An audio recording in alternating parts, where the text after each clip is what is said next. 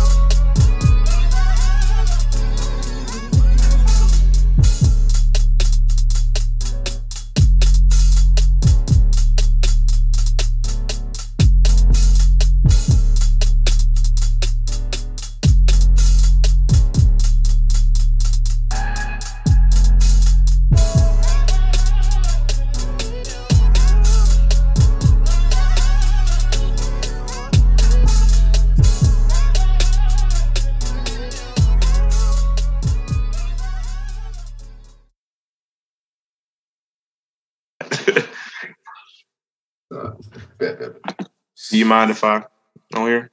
I don't care. Perfect, perfect. It's just a vape. It ain't nothing crazy. I mean, listen, as long as you get look, you got bad eyes, cataract, mar- medical marijuana is legal in Alabama now. So Coming is soon to be. So, hey, if you try to invest with us, let us know. no, I'm good. I'm good. I barely can. I've been out here figuring out analytics on podcasts. So I found out today someone has to listen for 20 minutes uninterrupted for it to count as a play. So my clicks on one episode was 289 clicks, but only 39 listeners by their stats. I don't get how analytics work. so they need to listen for 30 seconds to be a listener. No, 20 minutes 20 minutes. Ooh. Okay. uninterrupted. I just laughed. I said, "There's no way anybody moving around in a normal day because if you take this on your commute to work, you drive to work. If you if it's a 15 minute work uh, trip, it don't count as a listen. It counts just as a play, and you get paid per listen, not per um play. So basically, they make you put the ad at the beginning. So you're gonna get the advertisement out, but they don't pay you for the ad in a weird analytic way. That's so weird. Hey, listen, it's a business. I get it. So, um, let me see how I want to start this. I guess we're already talking. Welcome everybody to the I Speak Code Switch podcast. I am joined by uh, old family friend Kyler Jackson. Yes, sir. Um, you can say hello to everybody. How y'all doing, everybody? It's KJ here. Peace and love. wow, peace of love. Yes, sir. My first question is the first question I ask every single guest. Who are you? All right. So who am I? well, uh, you said my full government. So I go by KJ. A lot of people call me KJ, but my name's Kyler Jackson. Um, I'm currently a financial advisor at Northwestern Mutual. Uh, I'm pretty much, I feel like, and not to brag, I feel like I just, I'm a, dra- a jack of all trades. Um, kind of put my hands in as many pots as I can.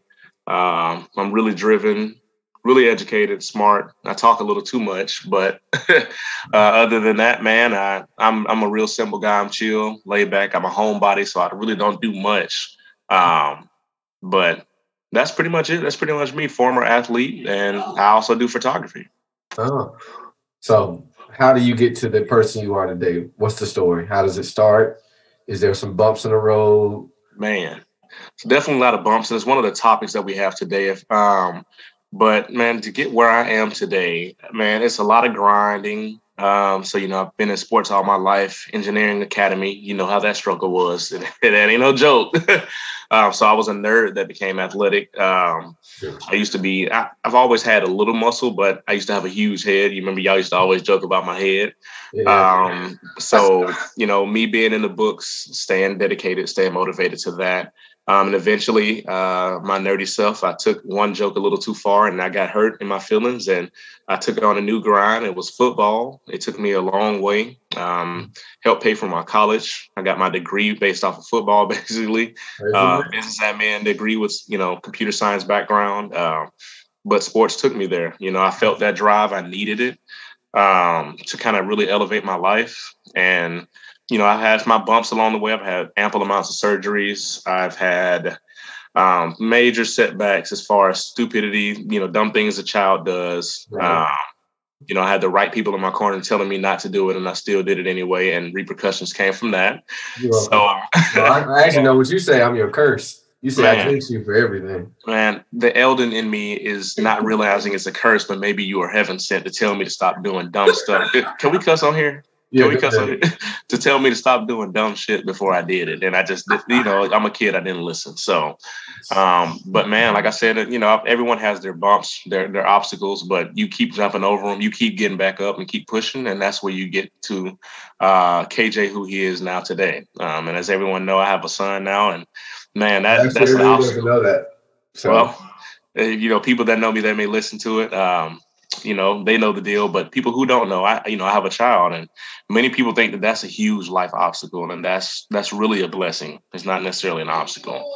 Um, but it definitely does make things harder um, depending on certain situations. Um, but you know i have a kid now and he looks just like me. It's beautiful and you know you keep pushing through that because it gives you new purpose now. So you know at the end of the day the kj who i am now is the most mature kj i've probably ever been in my life and i love it um, got some things still figure out. I ain't made it yet, but uh, I'm working. Okay, let's see. We got a lot in that. A lot in that. okay. So I guess academic journey. Did mm-hmm. you always play football in college, or how'd that go about athletics paying for your college? Mm-hmm. So I didn't. I didn't always play football. I actually had one gap year, basically. So uh, I uh, went to Auburn my freshman year. First semester, I walked on. I didn't make the cut or I tried to walk on. I missed the walk on trials actually. So I was like, I'm gonna just prepare myself and get ready for walk on trials next semester. Um, I walked on next semester. Everything was fine. I met the coaches. I already knew a couple of players up there. Daryl Williams, one of my homeboys, he was already there. Um, so he kind of got me into the atmosphere a little bit too. Was able to kind of get my hands around, talk to a few other players. Got cool with Nick Ruffin um, whole bunch of folks up there, man, and walked on that second tryout. Everything went smooth. My numbers were looking good. I actually remember it to this day too, because I was like, oh, they're gonna take me up for just because of my L drill speed and my 5'10, 5. So like I did a 5'10, 5 and got like a 3.8 or something like that. I don't know what the coaches. Is. So it's 5'10, 5 is you you start in the middle of 10 yards. So you got 10 yards you gotta run. You start in the middle point. So each yard is each little hash like line on the so football field is five, then yep. all the way ten, then back to five. Yep, yep. So you, you start in either direction, and I did that in like three point eight seconds, and they were like, they showed me the time, and they were like, go back and do that again. Ain't no way. And I did it again, and I got like a four point oh one or something like that, like a four point oh one or four point one, and they were like, yo, that's crazy. And in my little head, I'm like, oh yeah, they finna take me. It's over with. yeah, um, like man, I'm talking about I was elated. Um, but of course, that didn't work out the way that I wanted to, um, as far as me getting on practice squad and advancing in the Auburn football uh, program, um, just because of grades. So I got an email about a week later. You know, I'm talking to the coaches, Coach Horton and all, and I'm like, you know, everything sounds good, Coach. I love to get on field. You know, I got connections because I knew people there. Um, and they told me that my grades weren't good enough, so I would have to try again next semester because of academic probation. So pretty much, I had a whole year of football that I didn't play. Uh, Birmingham Southern was recruiting me out of high school, and I still had contacts with them. And my dad took the initiative to say, "Hey, you coming home? You know, black folks, black folks don't play about their grades with their kids. If you're in college messing up, because we don't got the money to be paying you for extra years. so no, they ain't, they ain't got time. They not gonna do it. Mm-mm. Mm-mm. Not at all. they're like, all right, that's enough of that. Exactly. Exactly. So that happened, you know, and I'm like, all right, well, whatever. If you talk to the coaches already, then if they want me to come play, I'll come play. But I'm not going to be reaching out to nobody. I'm just like, at that point, I was just frustrated with myself. I had hit you a little hard. Yeah, if I was frustrated because I was like, man, I was right there, and I didn't make it because of grades. Like, Well, so college athlete. That's the one thing they forget to mention: the college in front of the athlete. student, Yeah. we always go by student athlete. You're a student first. yeah. That's what I had to learn. So went to BSC. Of course, they recruited me and played football ever since. Had a few injuries that sent me out a, a season, um, but I still enjoy my time. I think I still got a year of eligibility, but I'm I'm setting it down. But if I run full speed now, it's over with. Well, you tore your Achilles recently, so Yeah, that's hard. It's hard to get that speed back. I tell you that. I've heard. man. I, I, my dad, he tore his Achilles, and he said he's scared to race me. One time I tried to race him, and I was like, "Yeah, pop, let's go." His wife said, "Nah." He shut down for the day. She saved him. But he's- that's all. That's all improper. Uh, improper uh, physical therapy right there. You should be having it stronger than your other one by the time you you know you train it right. So that's all that was. Hmm. Yes, sir. So, how does the body take that much pain? Because from what it sounds like, you've been doing football for as long as you remember, and Man. so many injuries. How do you get back up and say, "All right, time to go back and try it again"? Man, you know what? I ain't gonna lie to you. When I broke my leg, I Tyrone Prothroed it. So if anybody that doesn't watch football who doesn't know what that means, uh, Tyrone Prothro was an Alabama football player. He caught a pass and the defender was jumping with him. He landed on his ankle and broke both the bones, and his ankle was just dangling. So I did that with my ankle. I'm not gonna lie to you. For the first six months after surgery, and I was at home, my uncles and them were like, "Man, you got to get back in that football, man. It's gonna make you stronger." I'm like, "I'm not playing football no more. It's over with." Nah, I'm done. yeah, I'm gonna play baseball. You start wondering who God wants you to just quit. Hey, man, I'm talking about. I was like, I'm gonna play baseball. I got soccer. I could probably play golf. Um, but you know, we're we're in a southern household, and football is always on. And I see other football players playing, and I see other people shaking back. And you know, I'm talking with other friends who broke their collarbones, and they out there playing and stuff like that. And I'm like, you know, I was I was a soft kid. Like I said, I was a nerd before I became athletic. So, and I, I say soft in the sense of like I didn't want to hurt myself again. I could take high pain, but didn't want to hurt myself again. So that was a thing. But uh, what pushed me to go back even further is the love for it. To be honest, I mean, football was my everything. Um, You know, I feel like a lot of players are, that are in my position now are trying to find a replacement for that everything, and it's it's hard because forever we have been stuck to practice in the morning. You know, you go through school and you look forward to practice in the evening so you can go hit somebody's favorite man crush Monday or something right in their mouth and do it without getting in trouble. I mean, you Um, the out, you gonna try for them. Man, I told I'm telling you, if I try to run on this leg right now, I'm I'm I'm not even gonna hurt the leg that I already hurt. I'm gonna pull my hamstring in the other leg and be done. Um, but I am getting back on that fitness now, so I'm gonna see you in Club Four soon. Don't worry, you ain't gonna run from me for too long. I ain't running, dog. I ain't going recently. I mean, to be perfectly honest with you, uh, you know me. I'm always like a clean bill of health. I don't do nothing. Like I never did alcohol, no weed, Yeah. nothing. Don't judge nobody, but oh, no I judging. never indulged in none of it. I caught that vitamin D deficiency, and I was like, I'm too damn dark skinned to be not getting enough sun. It, it's it put a mental strain on you. Be sitting there like, oh, I'm human again, and feeling human again has been the most humbling experience I've ever dealt with. So like, it's cool though. Like once you realize you have a gym crew, you sit there and you're like, I'm a five o'clock guy. I get up four fifteen every morning, go to the gym around four forty five, five, get out around six, and then I'm off to work. And I start missing so much. The morning crew started sending me emails and text messages. Hey, y'all good? Like, what's up? So once I came back, I think I came back last week for good. Cause I it takes like six weeks for the vitamins to kick in. So you sitting there like, cause they told me what I, I I spent almost a month and a half trying to figure out what the heck was going on with me. Then I figured out what was going on, and I'm like, oh, well, you're supposed to give me a pill, and I'm supposed to be right back on the next day. No, Take Takes five to six weeks for it to even like be in your system. Yeah. So after that time, I started feeling back when I'm back to it. It's it's not that bad. I mean, this time is a little different because I don't think I'm going there for anything other than knowing you there. Because like Yeah. my big old dude, you know me, I've always been like mad skinny. So like I think I was seeing you over 150 pounds at this point in our life, for real, for real. Yeah. It's been about Just recently, right? You, you hit 160, right? no, I'm at 180. 80? It's 181 right now, actually. Know, okay, I see picking you. up tomorrow, so shit, I'll about 192 by the end of the year. Hey, man, you don't want to hit 200. Trust me, your frame is not when y'all bones be working, so I'm trying to stay between 185 and 175, staying somewhere in between there, and just toying around. I mean, I got the bulking because I put on. I kept thinking to myself, "Oh, I put on like 40 some pounds." That mean that's why my bones hurt. Because I don't. But it's just you when you work. I'm such a system guy. I wake up, do my stuff, and like sometimes in work you work in 12 hours a day.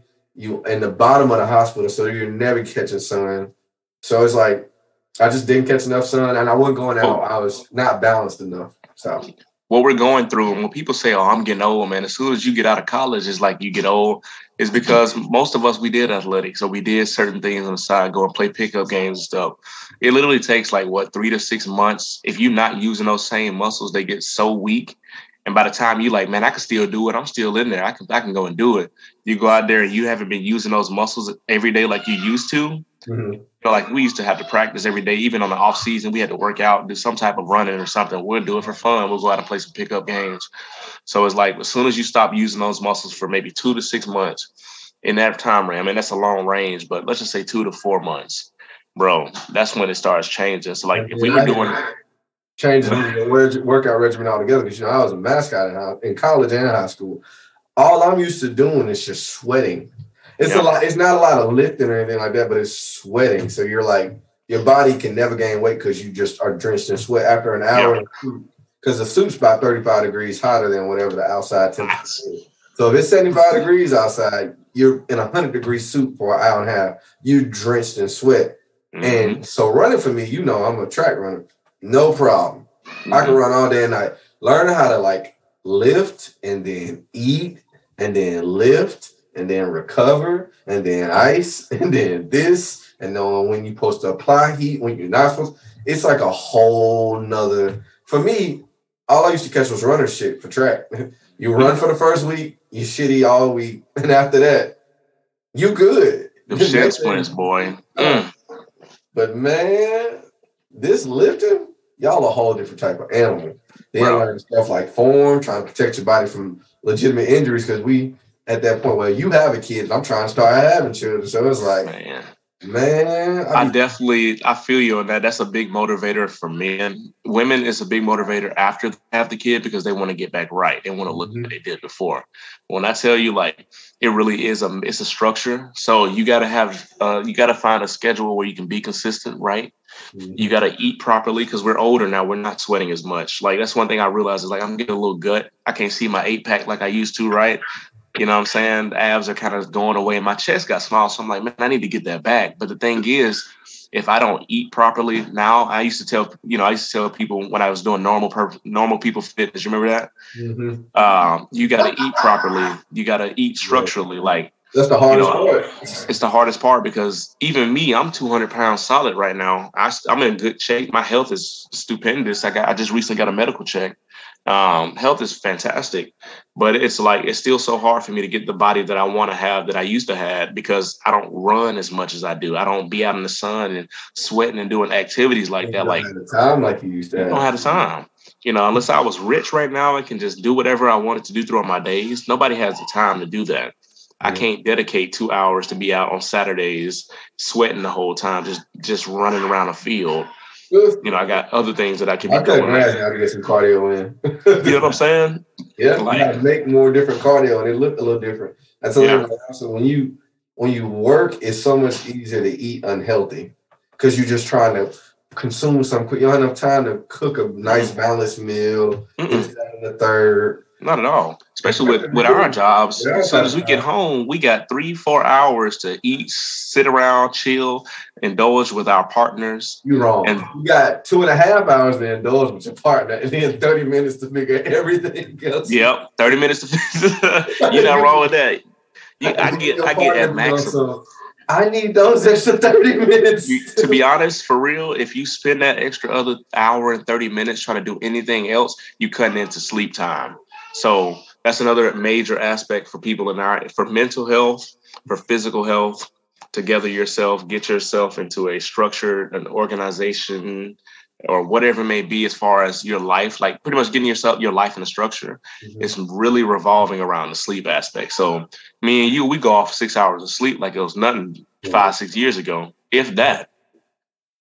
I used to go to football workouts 6 a.m.s, going on four hours of sleep and go to four classes on a day, and then go to practice afterwards, get home at eight o'clock after eating and go in the study hall. And I play the game at two o'clock and goes right back to sleep and wake up four hours later again. I can take a power nap in the middle of the day and still won't see midnight to save my life. I ain't, gonna, I ain't even gonna lie to you. if I take a nap at four o'clock on it during the day, I will stay asleep until about.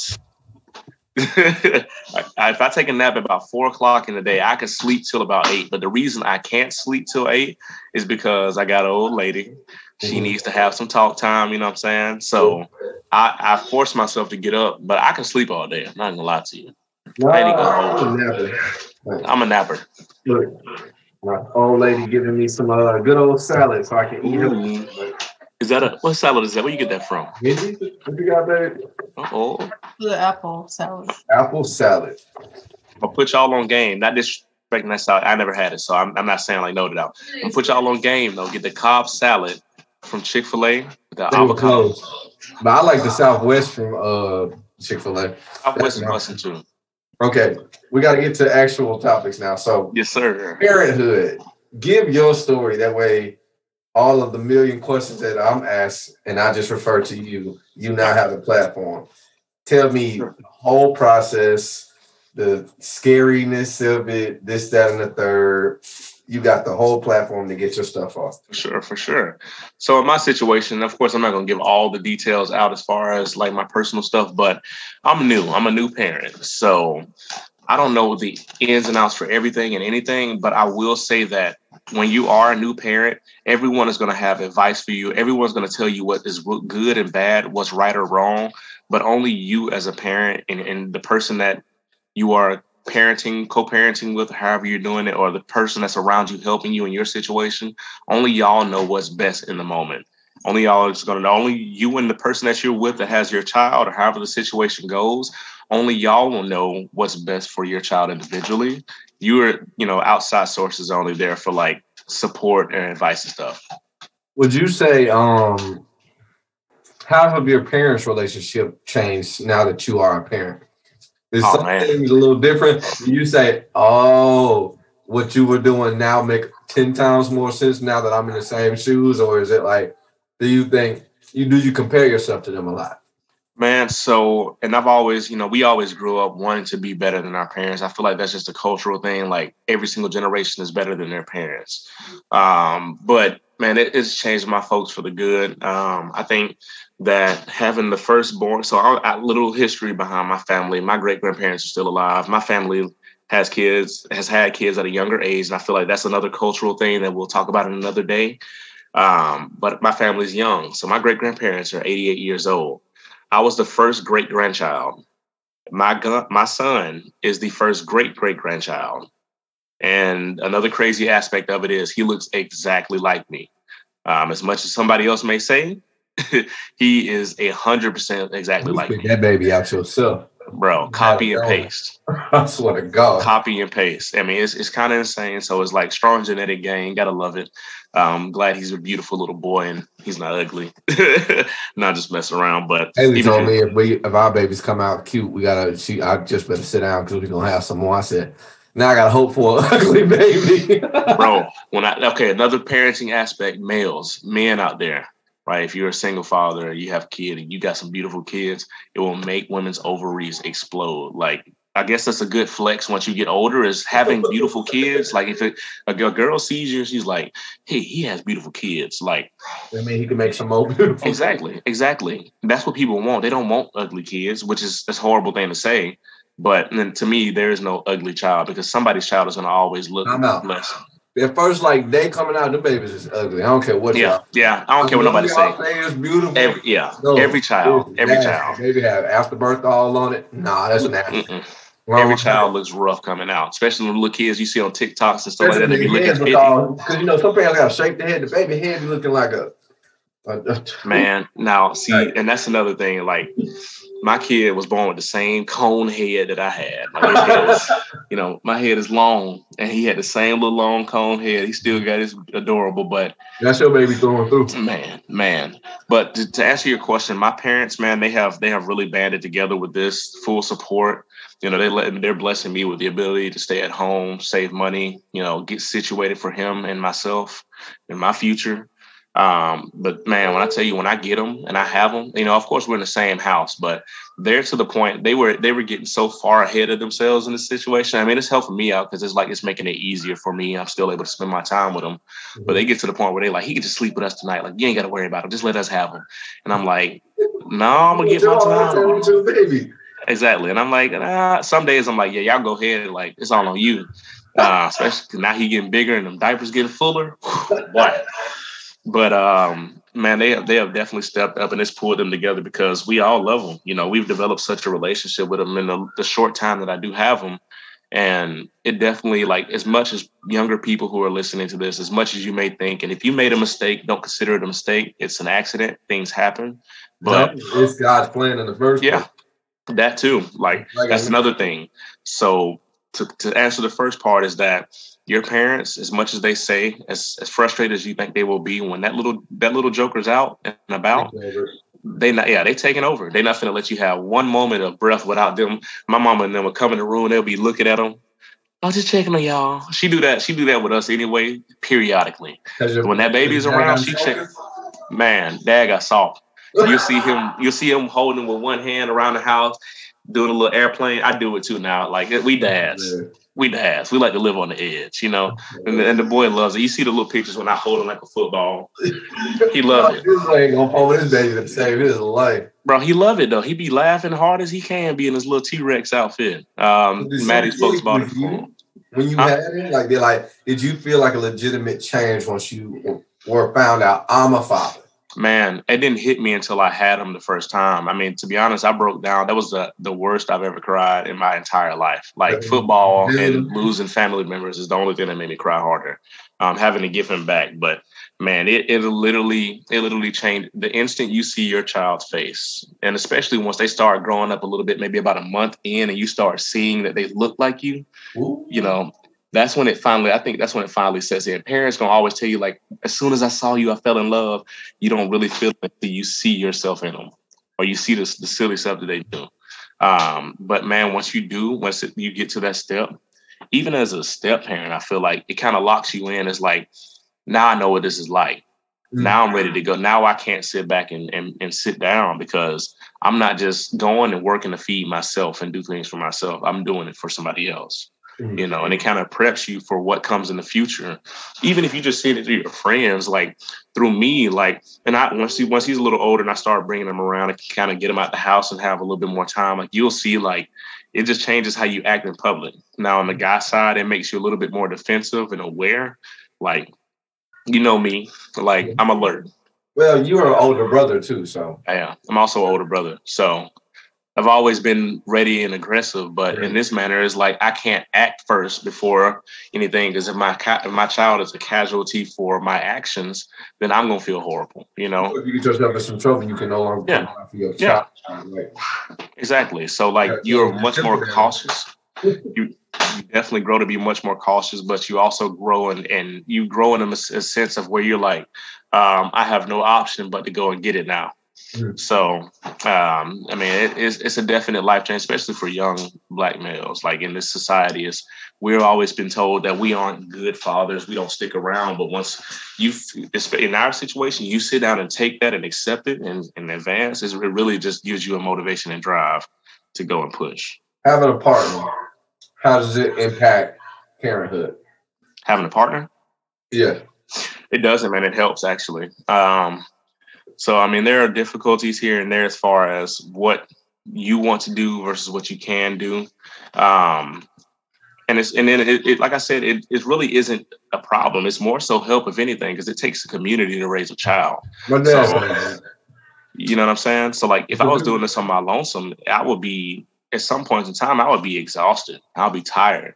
I would do it and I would love every moment, but it that would be a lot of of additional and which I like I said, I can do it.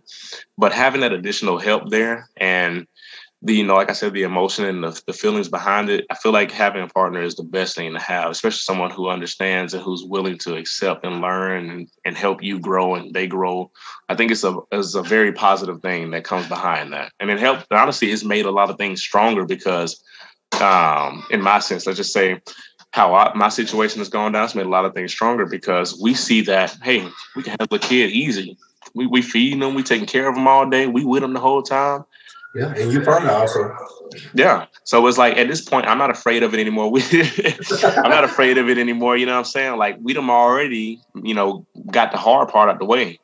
Um, um, the days you feel inadequate as a parent, how do you deal with that? Because I'm sure that comes. It hasn't, to be honest, it hasn't hit hard yet. Like that, that hasn't hit me just yet. Um, I think that comes along down the road once they get a little older. Like you're like, dang, I'm not like I, I wasn't suited enough for this specific situation. Right now, it's all cake and butterflies because all he doing is making Wow. little noises, yeah, and pooping on himself and eating.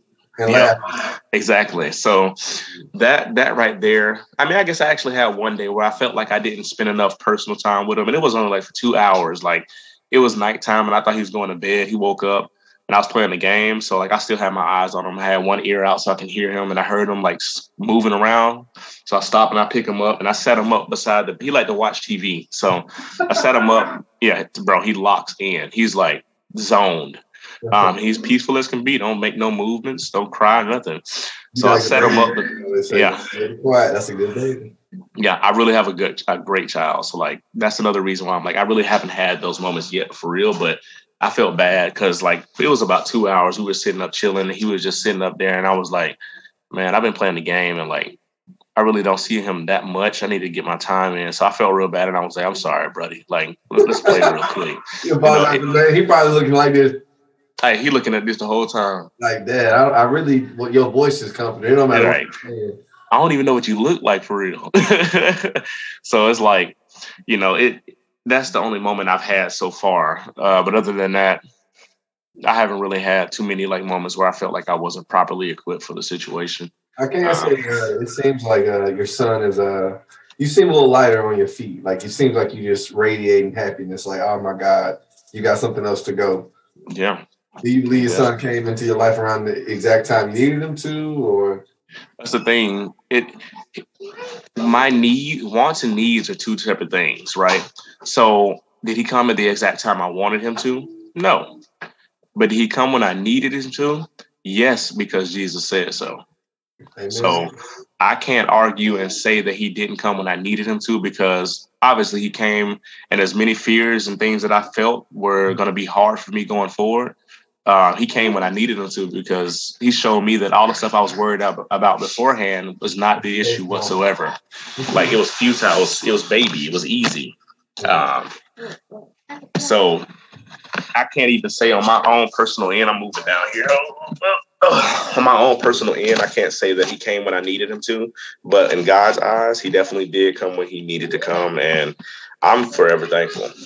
how does your life look different now that you're a parent? Because I mean, how do you have time to spend with friends? Do you have time to spend with friends?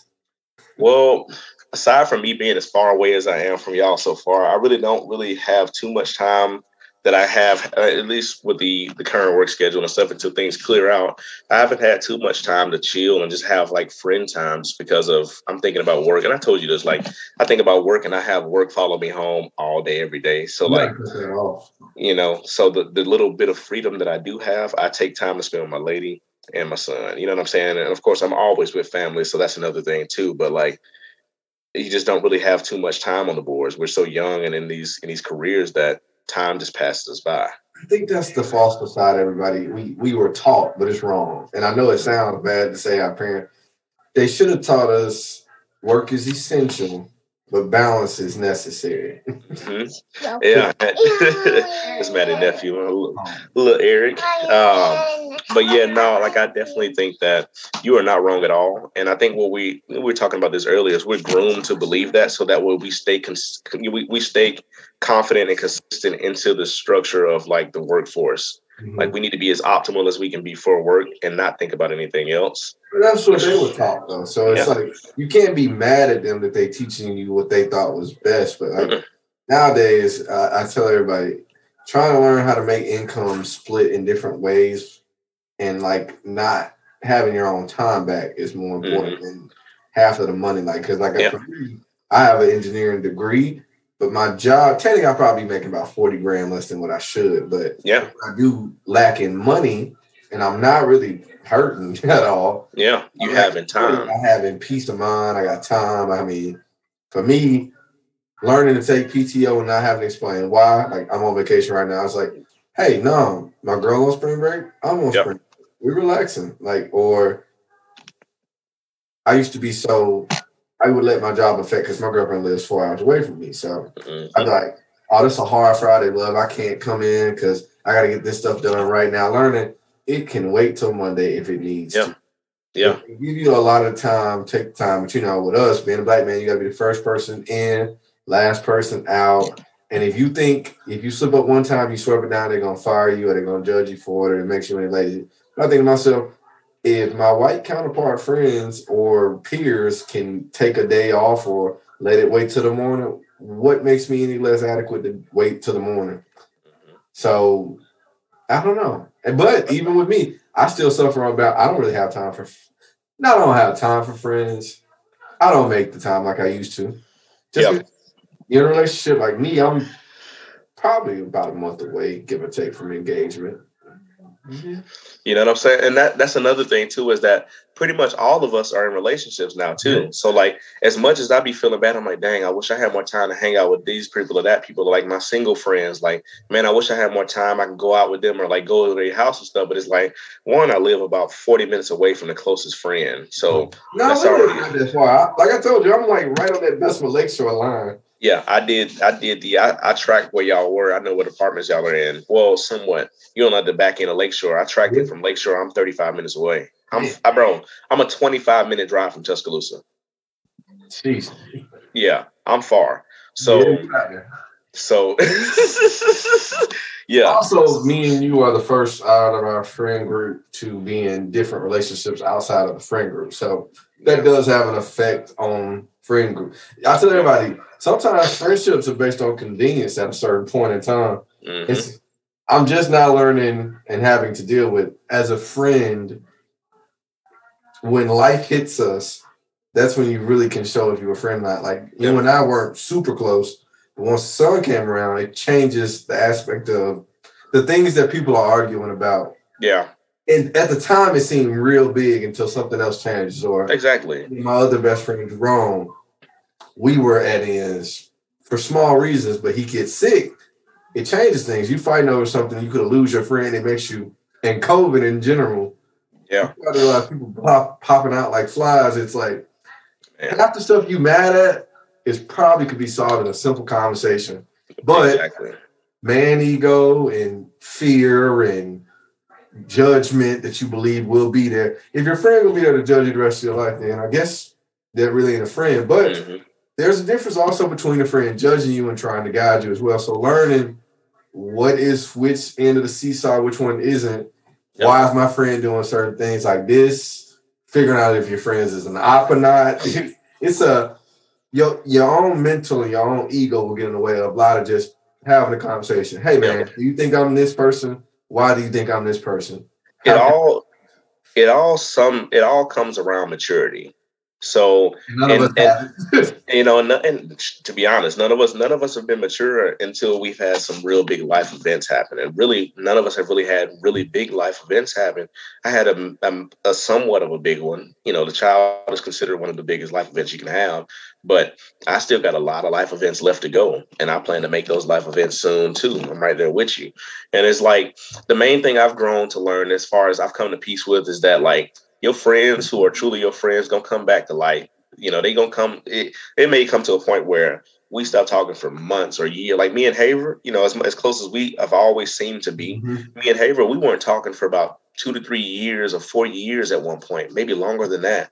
Then I, Get rid of more. you know what I'm saying? And our relationship grew a little distant just because we didn't see each other. You know, he lived in Irondale, and now that's really a trek for me, Yeah, So it's- an hour and a half trip. Man. So it's like we haven't really hung out as much as we wanted to. We used to be the closest of friends back in the day. Um, in elementary school, before we met all y'all, like there was Yeah, just us three. So it was like as close as we were, we separated and we just came back one day. It was all organic and like that's how you know. I feel like to me, that's how you know you have a true friend because I know everybody going through stuff right now, and like you were saying, so many little things coming between us that. And it, and I'm just saying in us in general, like so many things coming between relationships as far as friendships in the little short run of life that we do have. It, it's not that long, but while we're younger, we take those things so heavy. But the real friends gonna come back at the end of the day and be like, you know what? All that stuff, we're gonna squash it, bro. That wasn't even important. Or man, we were arguing or we were separated because of this type of issue here. The, hard part, the hardest part about being a man is waking up and telling yourself half the stuff they're judging you for could be true. How do you make it no longer true?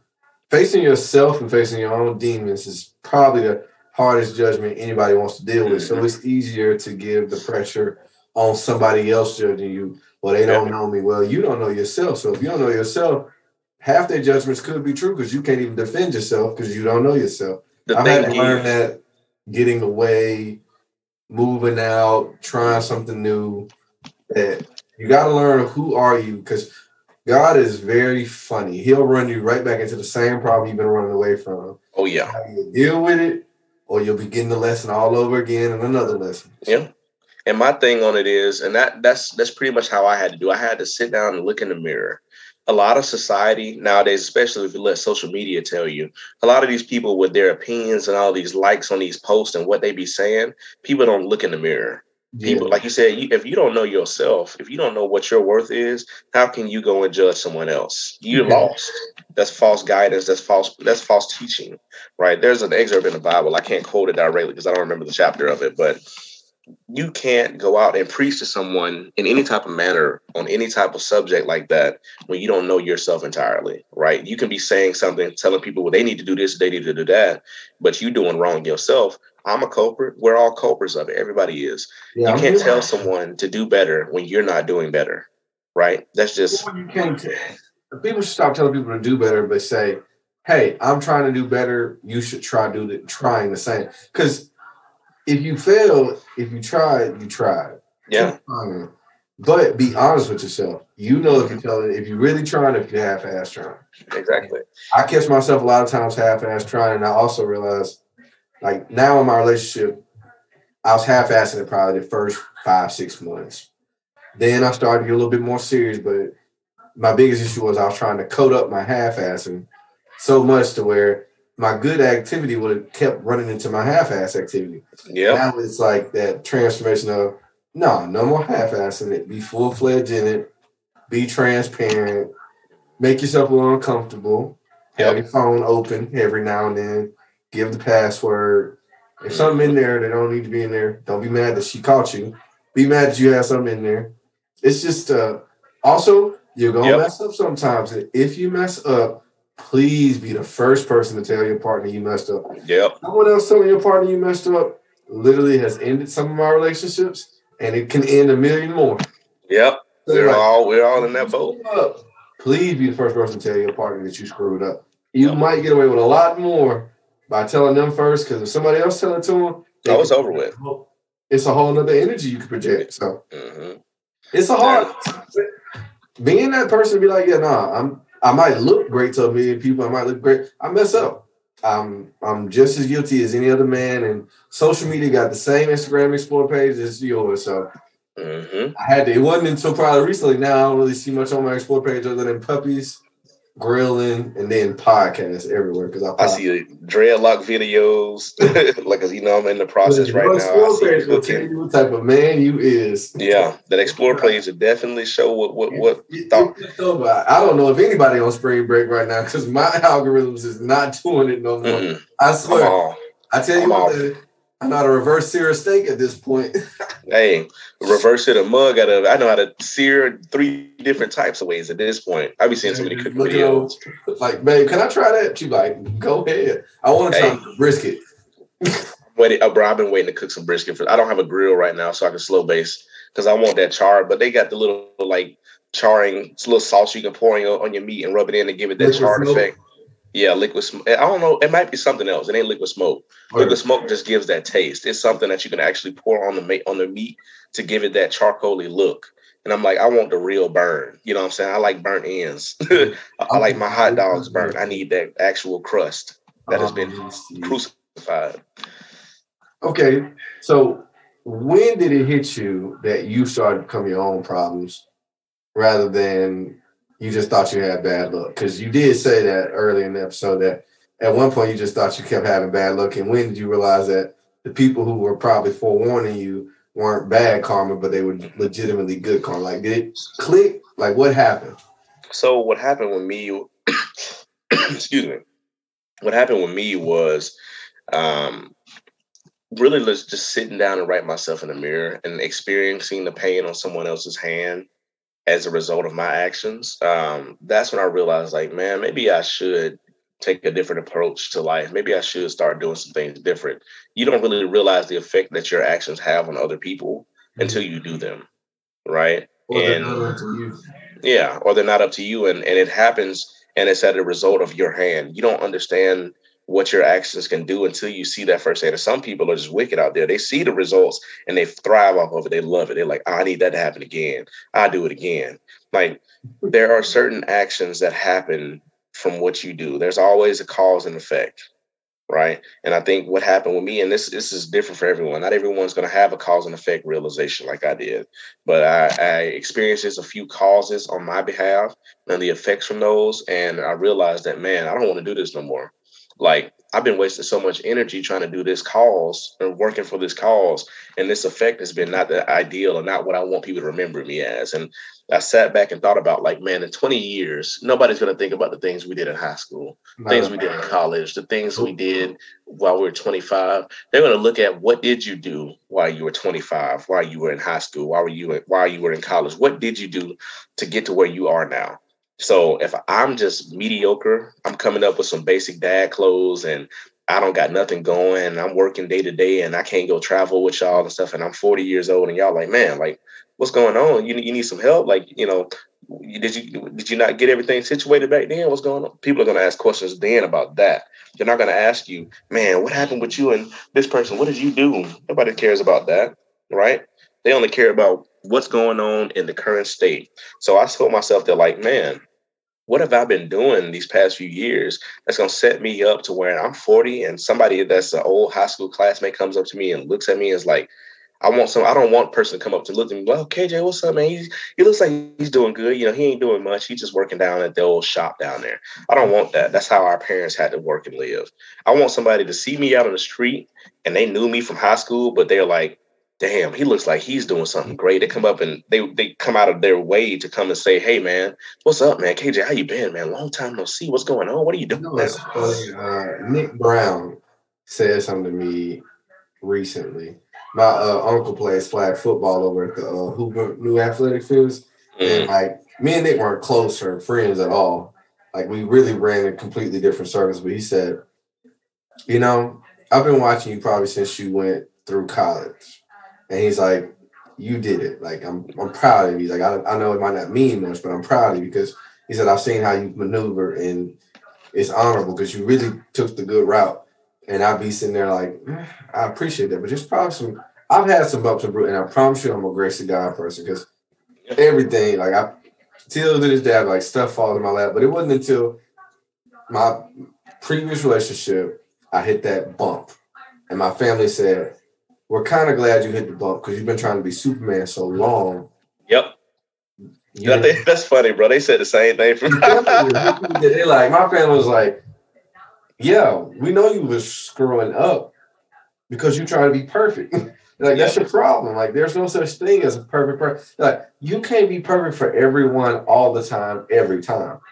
Sometimes you're gonna have to disappoint certain people for yourself, for your own peace of mind. You're gonna have to hurt some feelings. You're gonna have to leave somebody behind Mhm. you're gonna have to say no to something for your own self because if not it's gonna catch up to you and it will catch up to you and then you sit there and you trying to pick up pieces and i tell everybody like for me it was the best thing that ever happened to me losing a relationship and gaining something new because i gained myself like i lost i lost probably somebody i cared about genuinely no Yeah. lie but i did gain a new job apartment new vehicle, new perspective on life, Yeah. a new chance at love, you know, just new independence and Yeah. a new way of looking at my life. So I was able to use my screw up as a trajectory to propel me to a whole nother level.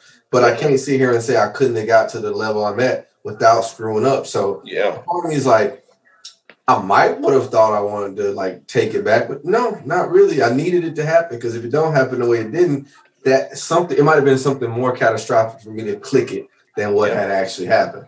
So in my head, I'm like, announce that you screwed up. Like everybody wants to put on this. I tell you, I call it uh, Instagram life. Like it's just you presenting the best. You're gonna screw up.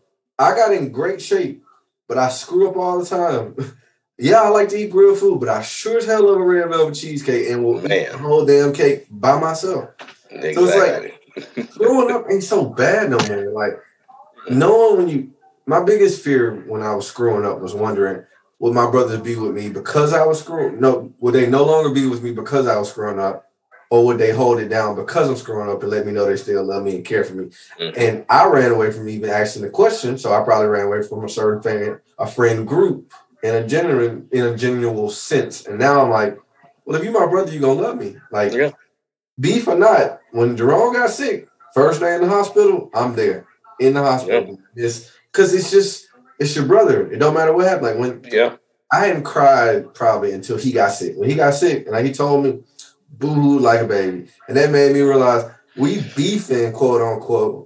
But I hear you sick, and I start breaking down, crying like a little baby.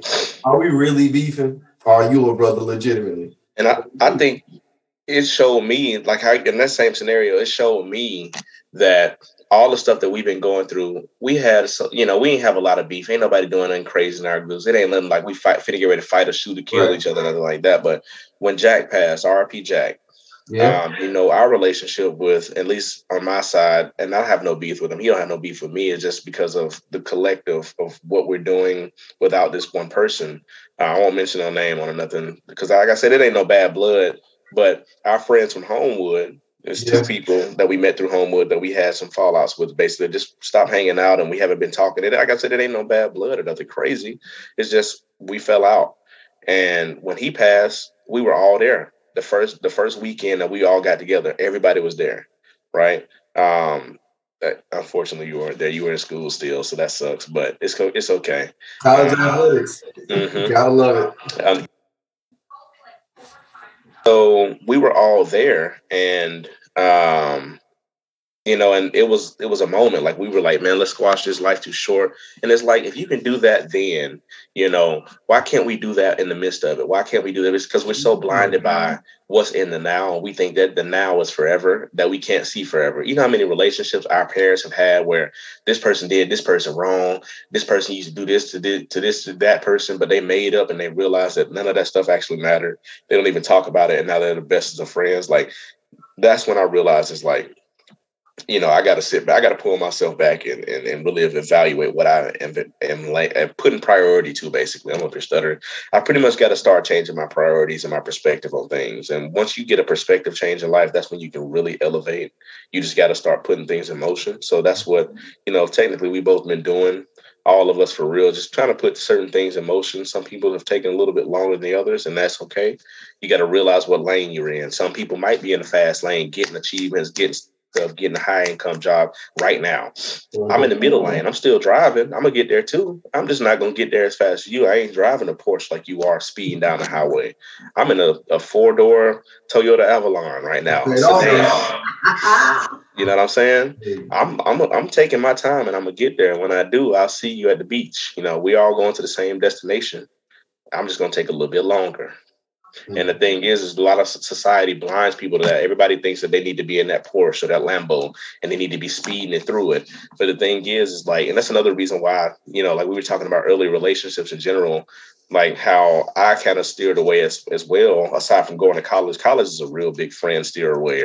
I'll tell you what. That, that square turns to a circle and then it turns to a speck of dust. Because mm-hmm. you just, you're so far away. You know what I mean? So it's like for us, um, that that was kind of the hinker in there. But it's all gonna come back together and be more structured once everybody gets on their feet. Just because you got to let people get that blind side that's out of their way. Everybody is blinded by what we see. Like right? now, I've come to realize going back. If we are to ever get like our friend group completely back, I don't have to come back hoping that y'all will be who y'all were. I got to come back hoping to see that y'all aren't. Y'all are something evolved Exactly. Like, we all spend that time trying to hold on to that fleeting image of your high school buddy.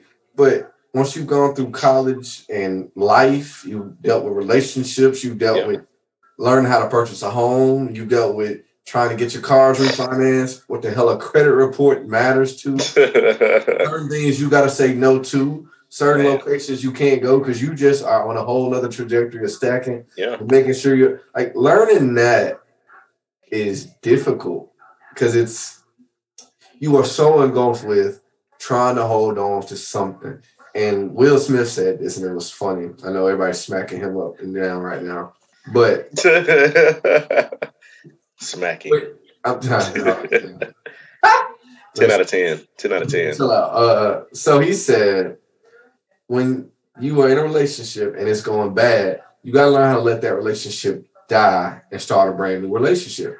If you're still chasing what's already a dead relationship, you're just chasing death. So if I'm chasing my friends to be the same people who they were pre they're evolving and growing, I just want to follow a dead relationship. Nobody is the same.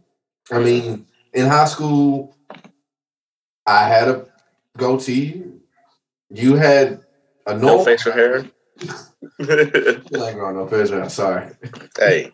Hey man, listen. Sorry. I mean, it's just like all of our friends none of us are the same. And we were still living at our parents' house. So we still weren't grown. We swerved down, we were grown and doing grown things and sneaking out. but I mean, we weren't grown. Hey, now fun fact, I ain't never snuck out the house. I fun I fact, I definitely used your house as a place to get some cutthroat. Hey, look, hey, it's okay. It's okay. Yeah. Hey, you know, it's part of the game. I, mean, I, like, I, was a good kid. I just I wanted to be a bad kid. I wanted to be cool. Somebody but I never heard about you recently. One of my I, owners, they said she said I hated that he wanted to chase being somebody who truly wasn't. And I said, Yeah, that's KJ. I love you pieces, but you could sometimes you are engulfed with making sure everybody sees you in a light that is uh I guess appealing. And sometimes like you really like you're that guy without having to present it more times than you know. And and that's what I was about to say. I think more so it's just like that's just who like I we we talked about this a while ago. I have the chosen child role placed on me and my family, mm-hmm. right? Like all the weight of the family lies on my shoulders. So having to deal with everyone else's stresses and traumas and all of this stuff like that, I suck in so much that I, I, I feel like I'm the pinnacle of of all everyone else's negativity. Mm-hmm. If I'm negative responding back to that, that's not going to do anything for anyone. So I always want to be the light in the room if I can, because I at least want to bring somebody laughter. And I don't want to, and I've learned that at some point in time when I was younger and more immature, that I did that at the detriment of other people's like peace during the time. Like I mm-hmm. never got to the point where like I'm rushing somebody and being extra and stuff like that in front of some girls and ruining the vibe for them. But I did in a sense of let's just say if we were all out and about when we were younger, I would dip out because you know what I had to play. So it's like I'm ruining my free time.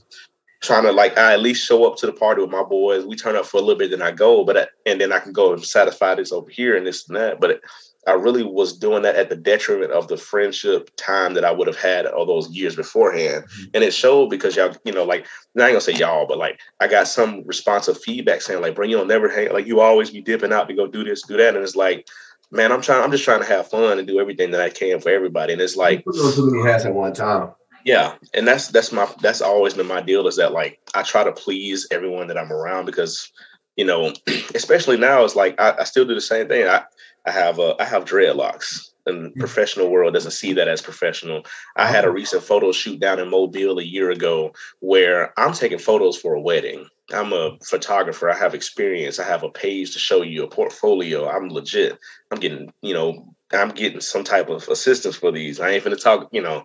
Yeah, uh, money is blessings. You know what I'm saying? And it's like I got out of the car, and this dude that owns the that's in the homeowners association, he's not even the head. He's not even in the staffing of the homeowners association. He's just eyeballing me outside, and I pull up to the place, and I'm just talking in there. And the dude comes to the front door and talks to one of the people that rented the Airbnb out, the wedding couple, and says that, "Hey, I don't know what's going on over here. You got some black guy with with looks like he's selling drugs coming out here to this place." And I'm like, "Are you serious? Like I'm the the least."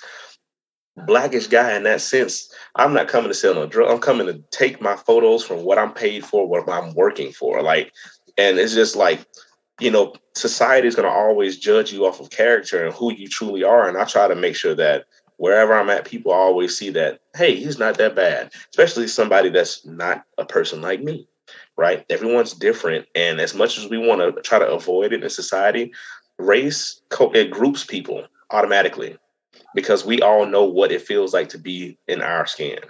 True. I don't know what it feels like to be in a white person's skin. I don't know what it feels like to be in a Mexican person's skin. No matter how many white women I date or exactly.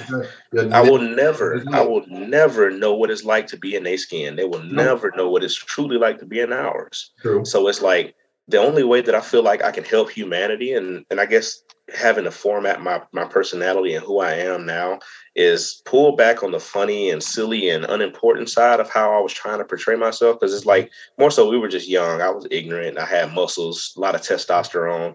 Majority of majority of my light shining was just me being the, the strongest head in the room. Like I know I'm untouchable. Y'all can't mess with me. Yeah, yeah, you definitely put it on. We can fight now. Here he go. He know. You know what I'm saying? You know what I'm saying? So I may have been a little too aggressive with y'all in the past. I, I apologize for all the all the wrestling that I did. Um, you know what I'm saying? So I apologize for that. And I've realized that I can change that by just showing people how articulate that I can be and showing them that, hey, not all black dudes are bad. Some of them make mistakes. Some of them do this, do that. Doesn't matter what their hair looks like. They can have dreadlocks. That's the same weight as if Kyle had freaking long, flowy hair and he had his hair pulled back in the bun. It's the same thing. It doesn't matter. This person knows what they're talking about and I can code switch really good too. So this person knows what they're talking about. This mm-hmm. person knows how to speak to people, and this person also has education behind their mind. They're not one of them. You know what I'm saying? I'm not one of them. I can code talk. I can code switch quick, and I want to always, you know. My brother, he gets on me about that. He's always like, you know, I know what your cause is. I know who you really are looking out for. But I catch myself sometimes thinking that you on the other side that you are so engulfed with you got the good life so much you don't really know what your struggles are. Or I mean, to the average man, I probably am one who's went astray. I'm a African American engineer, the only African American in my region in the yeah. southeast. I'm the only Black American. I'm young, Caucasian girlfriend, soon to be fiance. They probably think I don't know a drop of a, a black person's problem. I'm like, listen, when I get pulled over, I got pulled over recently coming up, uh, and it wasn't even my fault. My company didn't send in my car tag right. Man. And I was wearing scrubs. I kid you not. The officer pulled me over, saw me in my scrubs, and still had the sideways holster looking just to make sure I ain't mess up. And he's like, uh, do you know why you pulled me over? No, sir, I don't. I'm scared though. And my girlfriend, look, I was finna get off the phone with my girlfriend. I got pulled over. She said, No, sir, stay on the phone with me. That's still known fear that I'm in my work car, didn't do nothing wrong, and the mm-hmm. cops still scared. Let me know every single day. No, you still black. I tell you, yeah.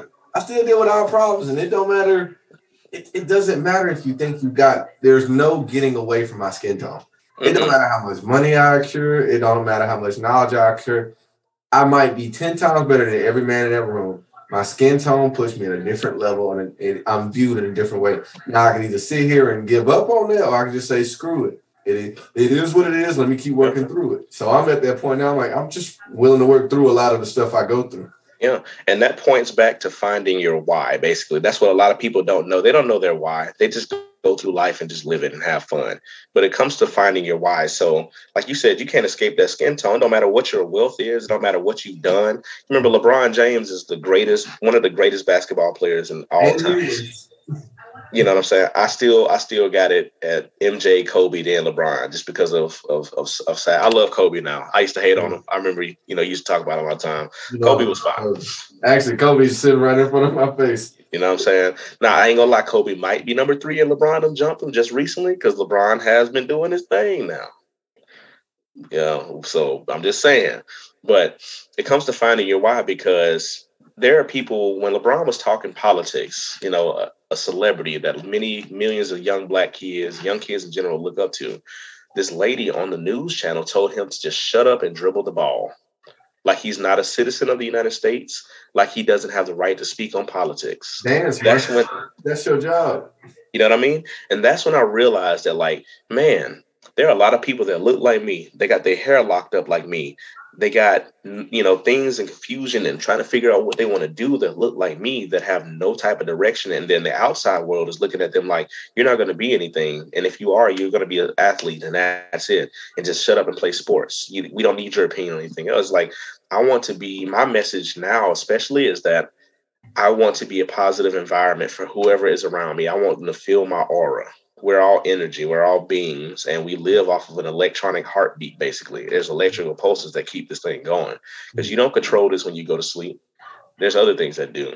So we're all masses of energy. If I can always be positive energy any in any room that I step in, then I feel like I can only do nothing but bring back light and positive energy to me too. Right. So I have a son now, and he's going to grow up with this same brown skin. And as we said before, can't nobody teach anybody how to be a certain type, a certain person, unless they are that person or truly know that person. Mm-hmm. There are a few that truly know us. That Miss Jane Fonda, I think is her name, that that teacher that was teaching all of ethical historical classes like that and African American, she knows us. I would give her that. She know us. She crazy. You got to watch them videos if y'all never seen them. She is insane. But um, I have a son now who's gonna have my same caramel skin, and as light skin as I am, I got the same treatment as you. It don't matter how bright you are. If you got any type of this in you, They got a little melanin card. If your melanin a little shade, hey, we got to presume until we can. And I got a son now that's going to grow up in this same world, and it's getting t- as much as we think we're progressing. Things are only getting tougher and tougher as we continue to progress. Now I have a son that I have to teach my ways on top of teach or have him learn the other ways. Right? I mm. have to teach him that you're still going to be this at the end of the day. I was the same color as you when I was born. Now look at me. I'm not dark, dark, but I'm not bright, bright.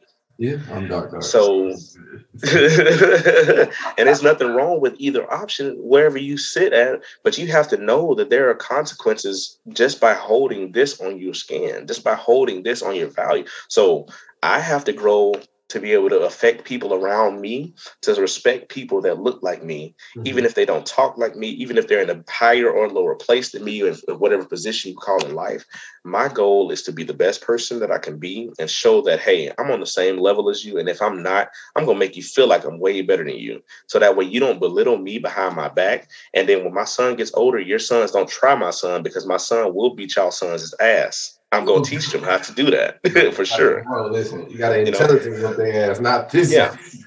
Yeah, no, he's gonna he's gonna be the physical too, because that's what I had to do. Like I ain't want nobody talking about my damn head anymore. So I was like, I'm gonna get big on y'all ass, and then we're gonna see if y'all keep talking Also, about your head start matching your body size. Now you feel right. Man, man. Hey, you saw how the jokes stopped coming because in middle school it was horrible. I went home crying one day. I never told nobody this. It was Faulkner, man. Faulkner and Uzezi rushed me hard enough at lunch one day, and I couldn't do nothing but sit there for like 30 minutes getting rushed. Went home looking like uh, Cuba Gooding Jr. Man. I was so mad, bro. I went home. I was like, I was like, I didn't even fight him yet.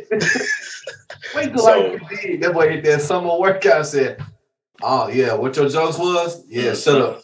It, it wouldn't even. I mean, the jokes still came, but they definitely came, shut off a little bit because if people kept joking on me, and what I do is I just start arresting them. Like, what's up? You gonna keep talking? All right, you gonna keep messing with me? And now I felt empowered. That's the worst thing that a young boy can feel is they know oh, for sure they're stronger than a, a couple of people. They know for sure that they can do what they need to do to stop people from hurting them in a sense. So like. It was definitely a sense in that. And I don't want my son to have to go through that, but I want him to learn that genetically, you are a mm-hmm. god and i'm going to show you how you can activate that but i also want to show you how you activate this. So Mhm. that way this doesn't overtake that and you go out there and do something stupid and now you locked up. I want you to be better than me. So it's a lot of things like that that that have really locked me in over the past couple of months. Really the past year. 26 years old. yeah. Wait, no, we 25 still. I'm 25 so he'll be he'll be i'll be 45 when he's 20 boy, you better get you some Bengay and icy hot. oh i ain't gonna need it i'm gonna keep that's why i'm keeping this workout routine up i'm gonna start so doing that sports, you think you gonna push your child to do sports, or you gonna be like, nah? I'm gonna push them to do sports, and I think kids see what their fathers, that- especially a young boy, he sees what his father has done as far as sports or what he likes to watch. So him just being around me watching football, I want to, I really want to get him in that baseball because I was good at baseball. I just never did it because you know in high school they really kind of made you figure out which sports you want to do type of deal to take you to college. Good old boys club knew who they wanted by the time they were seven years old. And it's just a system where you work in. And if you got in the good old boy club, you can be the most athletic person possible. Exactly. Spots is already predetermined, and it's it's just a scam. So. So I and I think it kind of affects my decision in the sense of I don't think I will push him to sports, but I think I would love my like I'm gonna get my son a baseball bat and stuff like that when he's younger to let him play outside with. And if he likes that, that's cool. If he wants to stay in the house and play with transformers, that's cool too. You know, as long as he he's a nerd to the fullest or he's able to kind of juggle both lives in a sense or be an athlete and still handle his business and it goes far. Like I don't want to just him claim him he's an athlete and he just play high school football third string and that's it. Like, no, we're gonna we're gonna make sure your grades are right too. And I will also support you on that field even if you don't play. a lot But of kids don't even know that if you have your GPA high enough and you got enough of the body build, you can go and play sports at any college you want. You can play at Alabama as long as you six foot two, two ten. But if you got a three point five GPA and half of your school paid for by af- academics, athletics will give you a scholarship faster than a person that got to give somebody a full ride for. yeah, excuse me, they need the athletes. Well, they only got so many scholarships. You only have like, let's say, a hundred scholarships. Well, no, not even. Football might get thirty scholarships total, and you get thirty scholarships, hundred athletes. You have to split that money somehow. Some athletes are going to get the full ride. Some might need to have an academic little help so they can put you on. You have to Yeah. it profitable. That's even in the athletic world. Or Yeah. you could be athletic like you and had a great time, then mess up and still not getting in strictly based off they can't afford to keep you on the team. yeah. And I think a lot of a lot of young athletes and parents that that are in this space now don't understand that that's a huge importance. A lot of everybody want their kid to go D one, but the thing is, like you said, it adds extra value to you and it helps you because if I didn't have grades, if I didn't have my grades situated, I had a 3.0 with a 30 on my on my on my super scored A- ACT, right? Mhm. If I didn't have that and I just relied on football, where would I be?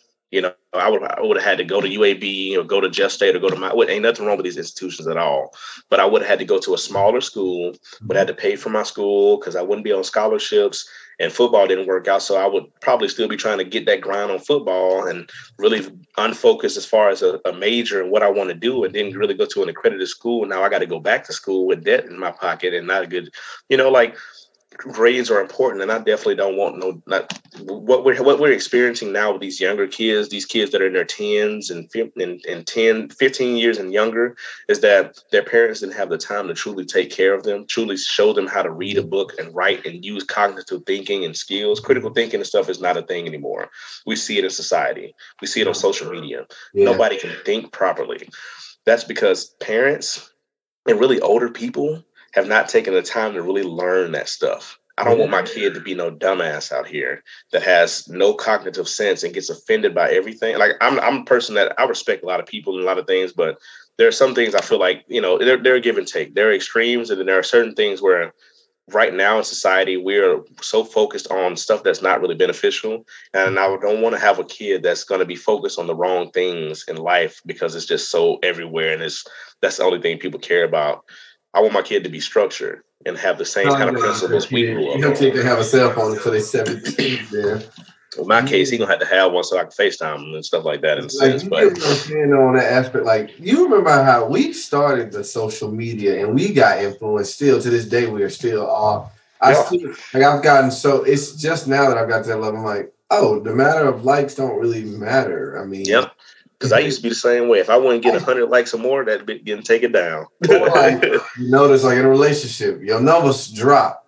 Why does it matter at this point? I'm like, bro, if my numbers drop, I'm happy, ain't it? it yeah, ooh, these hundred people who don't really actually care ain't gonna make a difference in my happiness. Get over it. Like, but we we still fight with that, and we were we had a world where we went out to the green little light electricity box and played. Yep. These kids have virtual everything at this point. Kids don't I- kids don't have them deep talks at the green electric box no more. like mental health that's the hardest thing i think I'll, as a parent to face that seems more difficult to me than anything because we know how to provide but how do you mentally keep a kid strong in this Yeah. generation or this i guess area because it's like how do you teach that because we still hadn't figured it out we Mm-hmm. still are i can't sit here and lie like i'm not affected a little bit by social media like i don't wake up and go oh dang that's what somebody said on snapchat Oh, mentally, the mental aspect is definitely getting to become a thing because there's so many changes in, in, in the world that we're experiencing now, and I feel like um, you kind of got to start learning how to mentally handle yourself because a lot of critical thinking in America comes from mental. Now, so it comes before what you've been thinking, how you process things, and how mm-hmm. you respond. So, so our importance as parents and in our generation for the generation going forward is to show them, you know, show kids how to mentally process, how to care about things, how to respond and react, and how to how they should think. Our generation, we didn't think about that mental shit. we were, you got to be hard, you got to be a man, and you got to take care of you and your mental health. Like if you were Yeah. more physically healthy than you are mentally Yeah. you could make it by. Like you like, hey, you won't fight me though? And then Yeah. you say, you're right. see- Nowadays you get sued, you fight somebody. Exactly. You can't go out and be physical anywhere. And, and as much as I'm a physical person, I like physical touch. That's my love language is physical touch. I like physicality. I like going and hitting the gym. I don't like making excuses like, oh, my stomach's so fat. I just I need the right diet. No, I'm finna take my ass to the gym and I'm finna sit in there for two hours and burn 1,200 calories and work the heck out of my out of my out of my muscles and then go run for 30 minutes. You know what I'm saying? Like we're we were born on the physical generation. Now everything is a mental game because parents don't take their kids outside and get them roughed up. They don't let them go outside and hang out with their Right. friends. They come back with a broken nose or a broken finger like us. You know what I'm saying? They don't go outside and fight. Kids fight the wall on the nowadays. side of the house. Exactly. Kids go outside nowadays. Exactly. These little kids go to the mall and stuff nowadays. They go get in a fight, and the police, the, the person who lose go call the police, and now they, the other kid got it. You know what I'm saying? Like we go and fight folks, or we go and we go and wrestle. We gonna go and do this or do that, or we gonna talk smack about somebody, and then that's it at the end of the day. We see you the next day. What's up, fool? Yeah, right. Well, nowadays though, also shit, you want to lose because you win the fight, they spray your whole family up because you beat their tail. Exactly. How do you mentally teach that to anybody? It's like you sitting there like I told when I said, that you always say I used to get in trouble if I if I got in a fight, you got two weapons if you lost, so you never lost.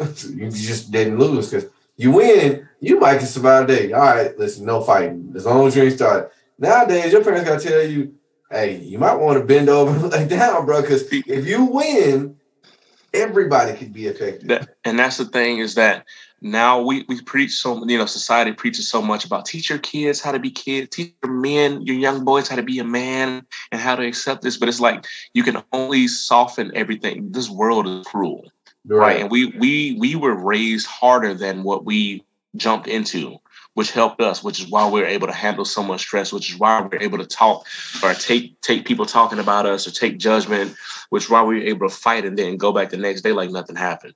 Nowadays, what's happening with these younger kids and as people are seeing is that they teach them everybody loves you. It's gonna be okay. You love everybody the same. Don't fight. And then once these kids get beat up or these kids get talked bad about, they don't tell them, hey, if somebody tells you that you're this or that, somebody calls you ugly, just know you're not ugly. Don't get it mad. Don't get mad. We don't tell both sides of the mental aspect if we want to be so mental. So now we got kids shooting up schools because their parents are so comfortable and loose with their guns around the house, which is one thing that I know I got to protect myself from now and my child from future. Yeah. Um, because like I said, his mother is white and his and she has a husband and he's a country boy. He he he put my son in camera. I was like, take that shit off. he's not wearing that. Um, but I don't want him to not be in my possession. And he goes up and shoots the school up where he's at because they're trying to teach him how to be soft and stuff like that. You son, you're black we mentally we already have that tapped in. We've had the mental aspect locked in for sure for years. We don't we don't need therapy. We don't need a psychiatrist, nothing like that. We locked in from birth because we already had 400 years of slave etched in us. you know what I'm saying? So like it's like people our generation now wants to tell you how to treat your kids and how you should raise your kids and understand them. You should, but you also need to teach them how to handle objection, rejection, how to handle if somebody tries to fight them, what they should follow afterwards. Because we were raised physical, but if your parents probably said the same thing, if you you win some, you lose some. Somebody beat your ass, you go back for them the next day until you win right? You right. you fight him back, same way. You don't need no gun. You don't need to go and pick nothing up. You don't need to kill nobody. you go up there and show you know? they, exactly. they Put the gun down, Craig. Use these. Hey, what is use these? So it's like we were raised on that. We were raised on how to be mental and think about things on the front end, but mm-hmm. we were also raised to how to be physical. If mm. if it, it don't matter, my mama used to always tell me too, because my dad can tell me this, yeah. but if it's a girl, it, it, don't matter if it's a boy, it's a girl, it's whoever. If you tell you, you know, they could swing on you one time and push you and all that, you be nice because she knew I was stronger than all the other kids at, at certain points. Right. She's like, be nice, but if they put their hands on you one time, you walk away. Okay. My dad would say the same thing too because he's in law enforcement. You walk away. They keep putting their hands on you to try to swing on you again. My dad would always be like, "That's when you knock their ass out." my mom would be like, "That's when you hit a bitch." so it's like that would put you know, your hands on a woman, but beat a bitch's yeah. ass. I used to. Yeah, yeah. I ain't gonna, I ain't gonna punch no woman at all. Like if a woman was, if she had a gun in her hand and was about to kill me, then you know she got to get dealt with. But if a woman's trying to fight me and stuff like that, I ain't gonna punch them or nothing like that. They gonna get that mean ass mush. you mush Go ahead, my stepmom like Derrick Henry stuff. You, but you got to do assault because I'm liable to push somebody down and break their spine or something. So. Knowing my luck, I'm liable to push somebody down or, or or or try to spin move someone they break their arm and now I'm going to like you know what I'm saying. The world is just soft in that aspect. It's because it's, it's a hard dynamic to understand that you need you need negativity to be it's a it's balance. Like I need someone. If I walked around here thinking I was the finest man in the world I would be acting as such. I need someone to tell me, "Nah, dog, you ugly." Because now that means when my partner tell me, "Hey, I love you, you fine," it make me feel a little different. Because everybody don't agree with me. If everybody's agreeing with you, no one's growing with you. Exactly. I'm saying going against you at this point because if someone agrees with you so much, like that's why I tell everybody, I think fame is like the, the worst thing that anybody ever attain because you are put at this level of unattainability. Yeah. You cannot get any better once you hit once these people have put you up, and they put you up strictly so they can pull that rug and they have the power to tell you how valuable you are to this society. And I tell everybody, it don't really matter no more. Like we all, mm-hmm. we all are facing demons. We all look in the mirror and see my six pack ain't what it used to be, and your mm-hmm. six pack not be what it used to be. But there's some 25 year olds out here who's struggling. So learning just to accept what I don't got is fine, but what I do have to give better that you got to teach that. But the only way you can teach that is to have something to work on. Perfection the thing, is, the thing is, a lot of people are afraid to die. Yeah. Right. And I'm, I'm, gonna tell you this, I'm gonna tell you this, and I'm gonna tell you why. A lot of people are afraid to die, so we live in the now. We don't want to think about the future. I'm not guaranteed tomorrow. That's what a lot of young people in our age group are saying now. Man, I ain't guaranteed the next week. I don't know what's gonna happen. I'm gonna live life right now. Don't let's go on this trip. Right? You can you yeah, I definitely get that because you don't you tomorrow's not guaranteed. Every day you wake up is a blessing. But at the same time, once you come to accept that what's going what the two things that are given to you in life that you know are going to happen is you're going to be born and you are going to die. Mm-hmm. Right. And you can't shake this the either one of these. You can't shake them. You can't change that. Yeah. But, what you, but what you can change is by the time you nearing that death, what legacy did you leave behind? Right? Are you going to continue to focus on drama and all this small, ba- you know, childish high school stuff this whole time? Exactly. Life is going to change for you at some points. You're going to be somebody granddaddy or great granddaddy. What they're going to look back on you say what you did. Do you have any plaques to show them on the wall? Hey, I did this. You want to be that granddaddy that can brag, be like, yeah, man, when I was your age, man, I was I was throwing that rock down through that, man. You know, I went to college. I got my stuff paid for. I got these right. accounts, millions of dollars. You want to be able to create a legacy right? And that's what our generation does not focus on. The, the people that focus on it are the people that have high income. They are their Instagram and stuff is all finances and stuff, and they doing different businesses and that. Mm-hmm. Those are the people that I tend to kind of start talking to more and more. You know, people that are trying to make you know things happen to shake and they into their new careers. Um, we even been talking to you about your career changes and things we're doing and elevating how to better it. So right. it's like once you start realizing, once the society starts realizing that, hey, you may not have 100K right now, but in 10 years, you might. In 20 years, you might have a million dollar home or million dollar in assets. What are you, you know, how are you creating that legacy now? And a lot of people just are so focused on what am I doing now to look like this, to look like these people that we get confused. We lose touch with our mental state we lose touch with what is important. We oh, focus on what the Kardashians doing in Fox 6 breaking news. I saw that one of the days and I was like, you kidding me? Like we should be learning about what the econ- the, the economy is looking like right now on the news channel, what the presidents are doing. I ain't heard nothing about the wars. And I've been watching a few news like excerpts for about the past week or two. I ain't seen nothing on the war that's still happening and getting worse. But I heard about the Kardashians opening back up we're we're just so groomed to focus on the things that don't matter. Because you need distraction from reality. People have to be distracted from your reality.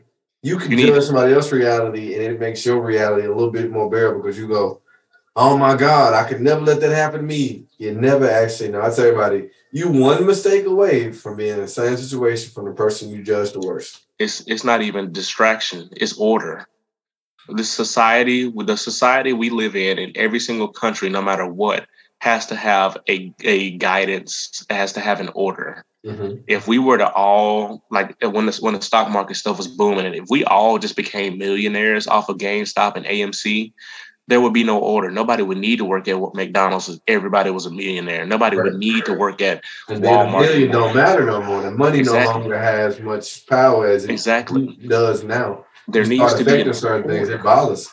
There needs to be an order to keep America going the way it has been going. There needs to be people working in these lower income jobs. There needs to be working in people that are in these high income jobs. There needs to be people that have so much money that they're doing things for communities and stuff like that. And they have to because the government says so. While there are poor people that have you know continue to try to keep working for that and, and look to get to that level mm-hmm. it has to be an order. Unfortunately it's a good or bad thing. This is why i don't like politics really because it's always good and bad. There's never no we select this presidential candidate and everything's gonna be good. Never that. Well um, i feel like putting power in those people. I tell everybody get you a job that will earn you enough money to where politics don't truly affect you. Exactly. Because i make republican money. I got democratic ideals and I'm somewhere right in the middle. That's exactly how I live. I like I like what Republicans do with money, and I like the way that Democrats think about certain things. Democrats just they need to get their, their money together, god dang, because the stock market been hurting, but it's okay. We ain't gonna talk about it.